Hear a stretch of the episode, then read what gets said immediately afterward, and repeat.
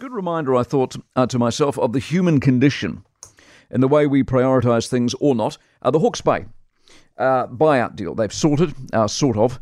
Uh, it's August. Now, think about that. It's August. The others, like Auckland, allegedly are almost done. I assume the others will match the Hawke's Bay one. The Hawke's Bay one, if you've missed all this news because it hasn't got the coverage it deserves, is 50 50.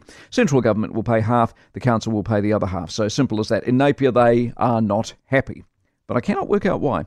They cite the Christchurch earthquake where the government stepped in. So I suppose that's not an unreasonable starting point from their point of view. But the Christchurch earthquake, fingers crossed, was one off. The weather isn't. The weather isn't anyone's fault. And if you believe the climate warmers, uh, there is plenty more where that came from. So the rules have to have changed. Now, I would have thought 50 50 was not only fair, but it's obvious. I mean, you can't get any more even than an even split.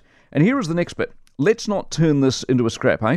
In most deals in life, the trick is not everyone gets everything they want, but you need to work out how much energy you want to spend not accepting it and not getting on with your life. Which brings us to the bit about the human condition. The vast majority of us have forgotten about Hawke's Bay and the East Coast and Northland and bits of Auckland and bits of the top of the South Island. Why?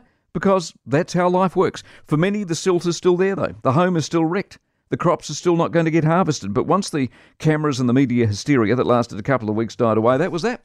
It does seem, though, an astonishing amount of time to get where we are, and I can fully understand the anger last week in Gisborne, for example, over that forestry slash meeting where Peeni Henare turns up with a few papers and a few thought bubbles and not a lot of action, and seven months for hot air. No wonder they walked out.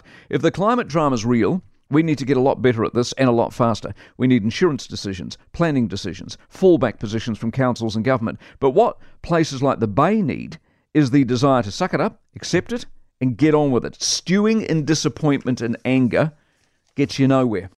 For more from the Mike Hosking Breakfast, listen live to News Talk ZB from 6 a.m. weekdays or follow the podcast on iHeartRadio.